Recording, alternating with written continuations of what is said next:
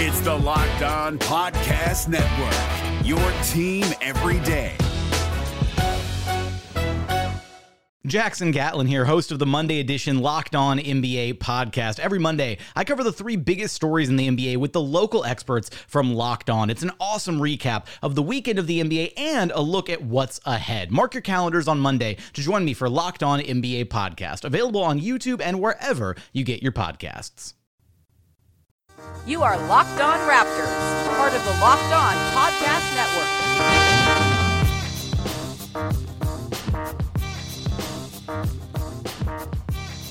Hey, how's it going? Welcome to episode number 292 of Locked On Raptors for, I guess this is coming out Monday, March 12th. I'm your host, Sean Woodley of LockedOnRaptors.com and RaptorsHQ.com. You can find me on Twitter at WoodleySean. Find the show at Locked On Raptors. You can find links to every single episode.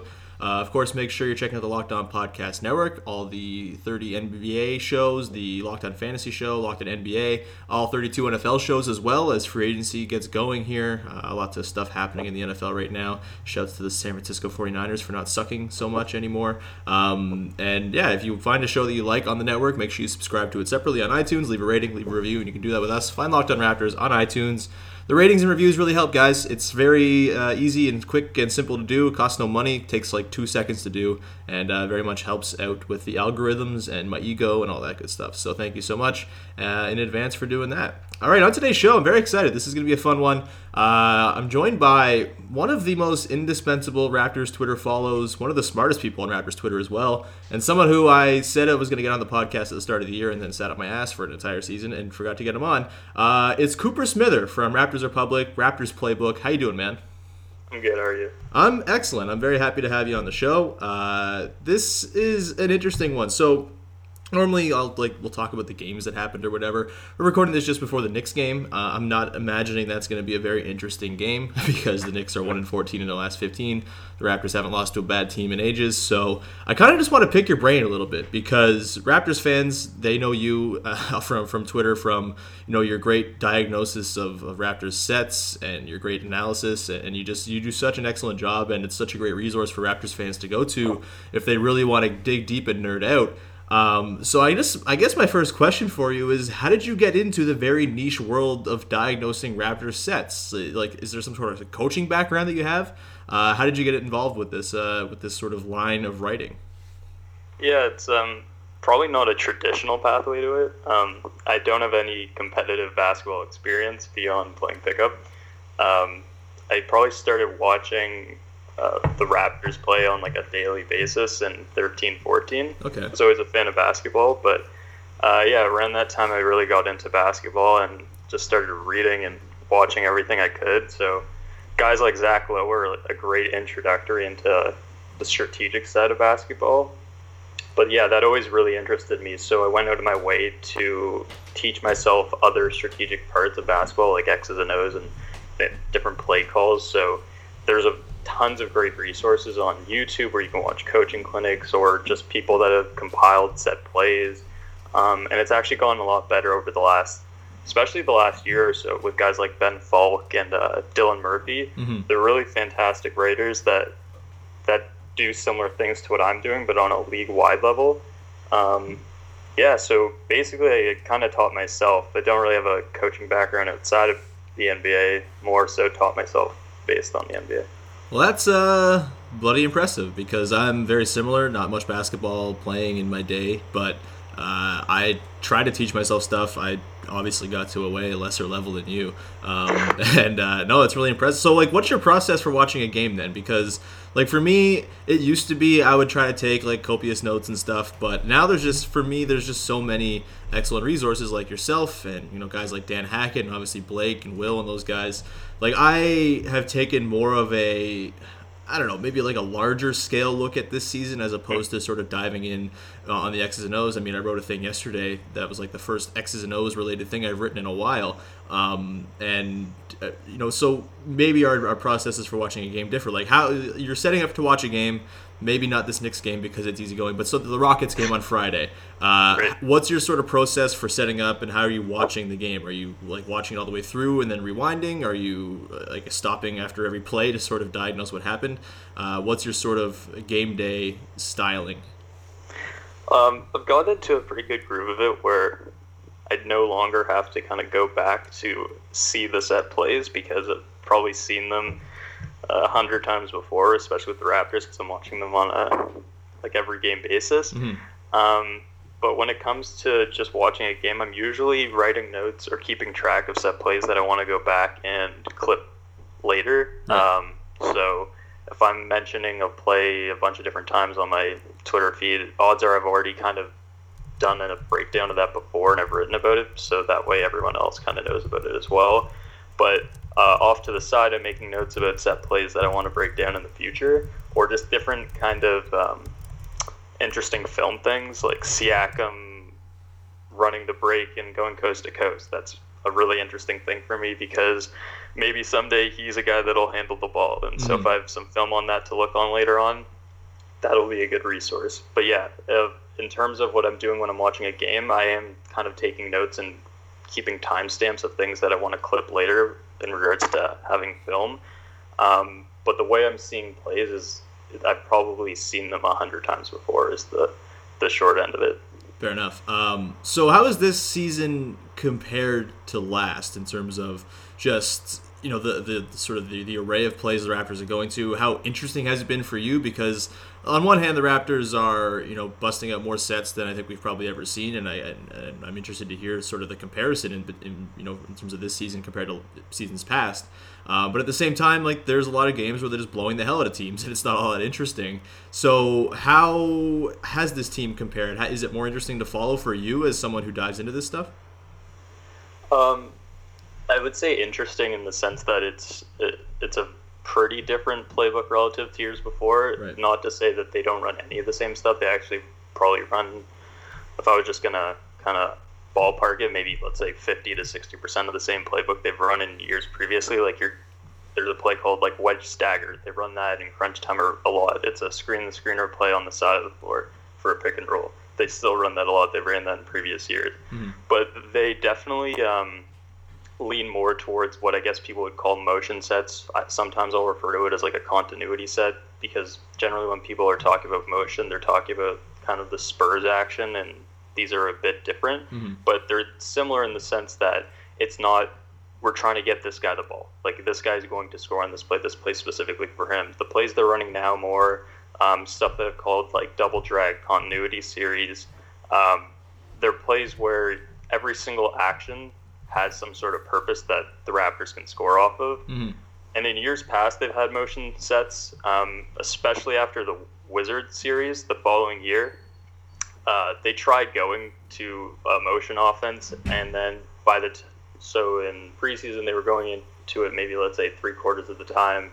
By All Star break, it was zero percent of the time, Right. and that trend kind of happened every year. And so I was skeptical this year that they would actually stick to this different type of uh, continuity or motion based offense, but they absolutely haven't. I think a big part of that is the bench. They are pretty relentless in their use of it, and they're really good at it. So it kind of forces the starters to keep it in their minds as well. The NBA playoffs are right around the corner, and Locked On NBA is here daily to keep you caught up with all the late season drama. Every Monday, Jackson Gatlin rounds up the three biggest stories around the league, helping to break down the NBA playoffs. Mark your calendars to listen to Locked On NBA every Monday to be up to date. Locked On NBA, available on YouTube and wherever you get podcasts. Part of the Locked On Podcast Network, your team every day. Yeah, I find with the bench because there's not like a singular guy who can kind of create off the dribble. They're kind of forced to play like that, and obviously, it's been super useful And when you have a guy like C.J. Miles who you can run off a million screens and, and actions to sort of get open for his threes. I mean, why not do that? Um, so, like in terms of like the depth of the playbook, you know, how many like is there has just been more work for you to do this season in terms of like clipping stuff? Because obviously, it's it seems like they've kind of expanded their horizons a little bit compared to the past. Uh, yeah, I, I would definitely say it's a little bit harder because um, the things just look less scripted, right? They kind of look like they're players playing pickup in a gym and just constantly moving. Right. When in reality, it's it, it's not like that because professional basketball can't be like that at any level. There's a high amount of coaching, and everyone's a very good coach, regardless of what people have said about Dwane Casey in the past. Um, yeah, so in terms of seeing the specific actions, it definitely has taken longer. But instead of getting uh, 10 set plays at the start of the year that I can clip up, maybe I'll get half as many Right. throughout the year. But yeah, it's it's all interesting to me, anyways. What's your reaction when you see them bust something else, like something new out? Like, is it like a like a visceral reaction for you, where they're like, "Oh man, this is new! Like, this is awesome!" Like, or, or does it happen very often, or uh, are they kind of set in their ways at this point? Um, even even in previous years, they'll there'll be just a random game or two where they'll start doing something new. I remember one year, um, I'd really wanted them to run. It's called a snug pick and roll, and basically it's a pick and roll where the ball handler starts in the low post, and that's really interesting because Lowry and DeRozan are both very good pick and roll players, but they can both kind of get to the low post as well, which is a rare blend. Uh, and then one year they kind of incorporated that into one of their sets. I'm like, oh, that's a really cool thing, and then they stopped doing it after. what happens uh, this year too? They've they've added a new end of quarter play. Like I would call it a year set, where um, the screener pretends to go set a ball screen, but then he's setting a wide pin down for CJ Miles.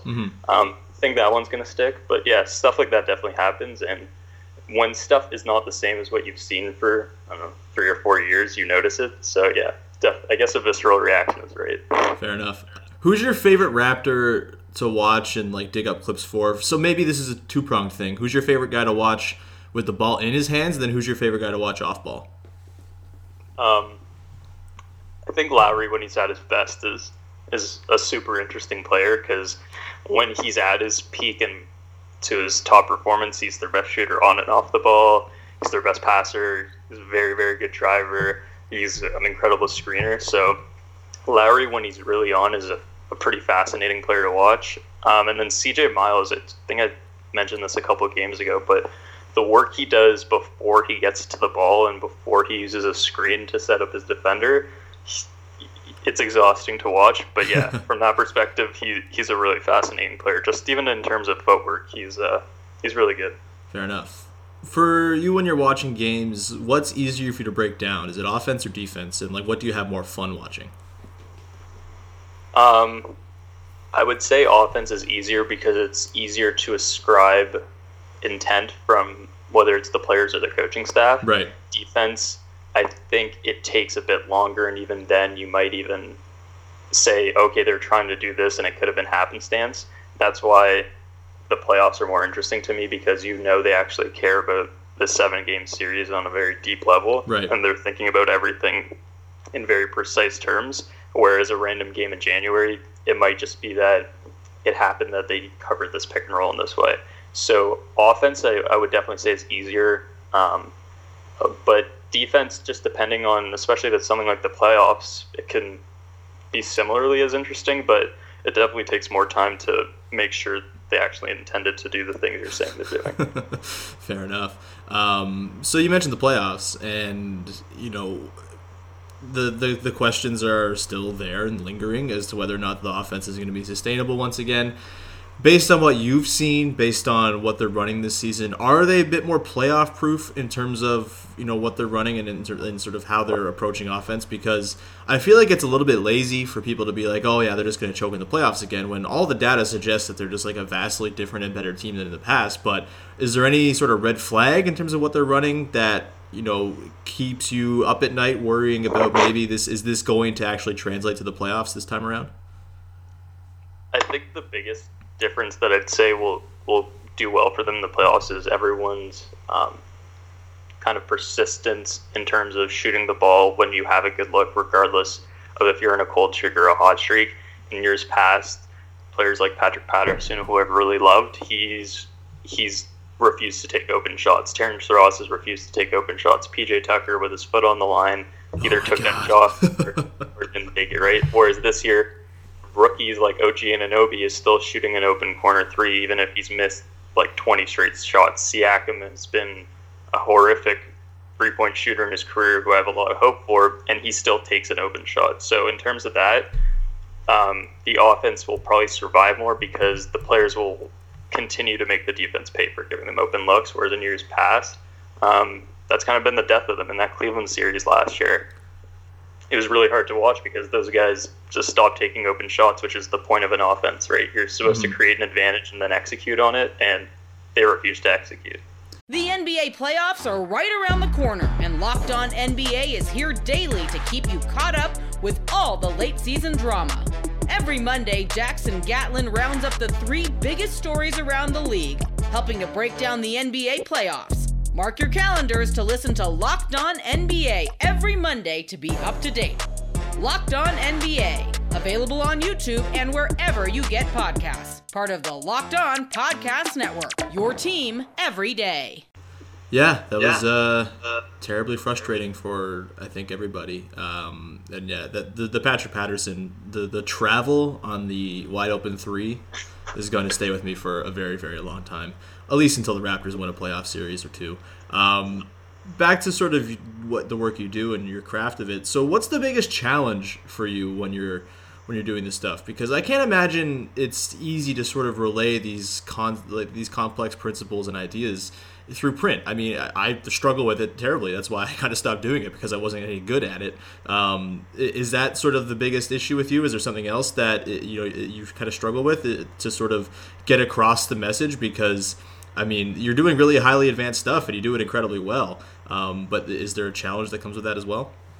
Yeah, I, I think communication is 100% the most difficult part of of even if it's not X's and O's, it could be something about statistics. Right. It's just that people are more inclined in basketball at this point to know about advanced statistics than they are about strategy because there's been a black box over it for so long. Mm-hmm. Um, that was part of the reason why I created that somewhat separate YouTube channel, Raptors Playbook, because I was kind of tired of ex- re-explaining a concept after I've already written about it and compiled lots of film on it extensively. Right. So it's pretty easy for me to now refer to, okay, this is the set play. This is now when I'm writing about a variation, I don't have to explain the entire concept again.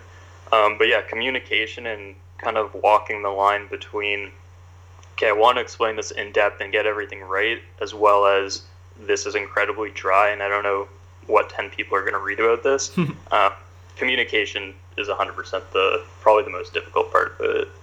Do you find it's getting any easier as maybe the fan base starts? I mean, people find your stuff obviously, and you know, there's so many good Raptors writers and bloggers out there that are covering this type of thing. Like, is it getting easier? Is it sort of is the fan base kind of wising up a little bit to maybe sort of be able to digest this stuff a little bit easier?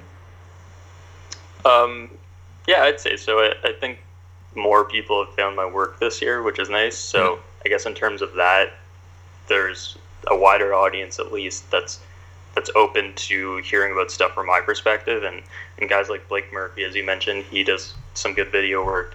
Um, Will Lou will do it as well. So I think even in terms of not the most specific niche guys like me but even just more of the bigger guys and um, they're writing with video as well. And guys like Zach Lowe and Ben Falk as I mentioned they help it as well because if the general fan knows more about strategy then kind of trickles down to everyone else Fair enough. A couple more for you. What's your favorite Raptors regularly used set right now?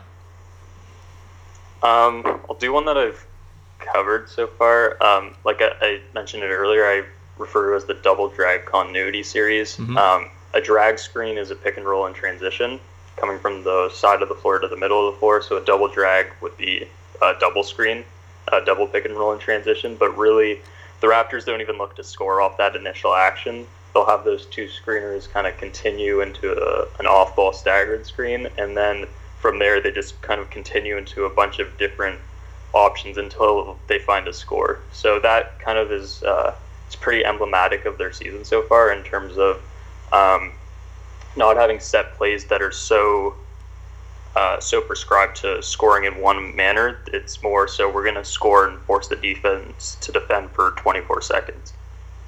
Right on. So people listening, make sure when you're watching Raptors games, like I always love this when I like read your stuff and then I see the play actually happen in the game. Um, it's really cool because it's it's not always the easiest stuff to pick up on, and it feels like you're going up a level when you kind of see the same thing that you're seeing because uh, you're really damn good at what you do. Um, and I made a joke about this yesterday, but I mean it entirely earnestly. Like whenever you retweet a thing that I do, it means that I know I didn't do something very stupid in, in the piece. So. Um, we appreciate the hell out of what you do, Cooper, and people make sure you follow him at Coop NBA. Uh, any parting shots here? Anything I missed? Anything? I mean, oh, I, I wanted to ask, why no more onions, baby onions? I know you have to like put your name behind stuff. But onions, baby onions. Do you still have that Twitter handle like somewhere hidden? Like, do you have a separate account where you just like kept that Twitter handle because so it was so good? No, no, I got rid of that. In uh, at one point, I just decided, okay, I'll kind of use a somewhat, uh, somewhat version of my name, Right. NBA. Um, actually, the blog where I archive every article I've written is still Onions Baby Onions. I don't think people even know that exists. Um, but yeah, so that that's kind of still for me. But in terms of the, uh, the Twitter handle, I think that's up for grabs. So you could snag that if you wanted. I might have to go out and do that. Um, yeah, it, was always nice. I mean, it's nice to like actually know your name and stuff to be able to have you on a podcast and stuff now. But uh, it was nice just this this random Raptors Twitter guy with the handle Onions Baby Onions being an absolute basketball savant. It was kind of cool. Um, so uh, I miss those days, but glad that uh, you're you're going on. You seem like you're on the come up this season, which I'm very happy to see because again, you're like one of the most indispensable people on Raptors Twitter. Uh, where do you have anything you want to plug right now that you've written recently, or that where people can find you? Um, yeah, Coop, like you said, Coop NBA on Twitter. Um, every two weeks, except this last month, I've been writing. Um, I've been breaking down some sort of Raptors strategic thing, generally a set play for uh, Raptors Republic. Um, and then with each of those pieces, I accompany it with some sort of compilation video that is like three to ten minutes of video on a set play. I should have one out this Wednesday as well. I'm pretty. I like this set a lot. It's kind of similar to a motion-based one. Um, so I guess look out for that. All right, Cooper. Thanks so much for coming on, and we'll uh, definitely have you on again in the future. Yeah, thanks for having me. All right, everyone. Thanks so much for tuning in. Uh, make sure you subscribe, rate, review to the podcast. It's uh, the easiest thing to do to help out the show, show your support, all that good stuff. Uh, we'll be back again on Tuesday with another episode. I'm sure. I'm not sure what we'll talk about because the Knicks game is probably going to be boring, and the Nets game will be just much of the same. Uh, but there'll be stuff coming up, so we'll uh, we'll dive into some more fun things this week ahead. And uh, thank you so much. We'll talk to you next time on Locked On Raptors. Hey, Prime members, you can listen to this Locked On podcast ad free on Amazon Music. Download the Amazon Music app today.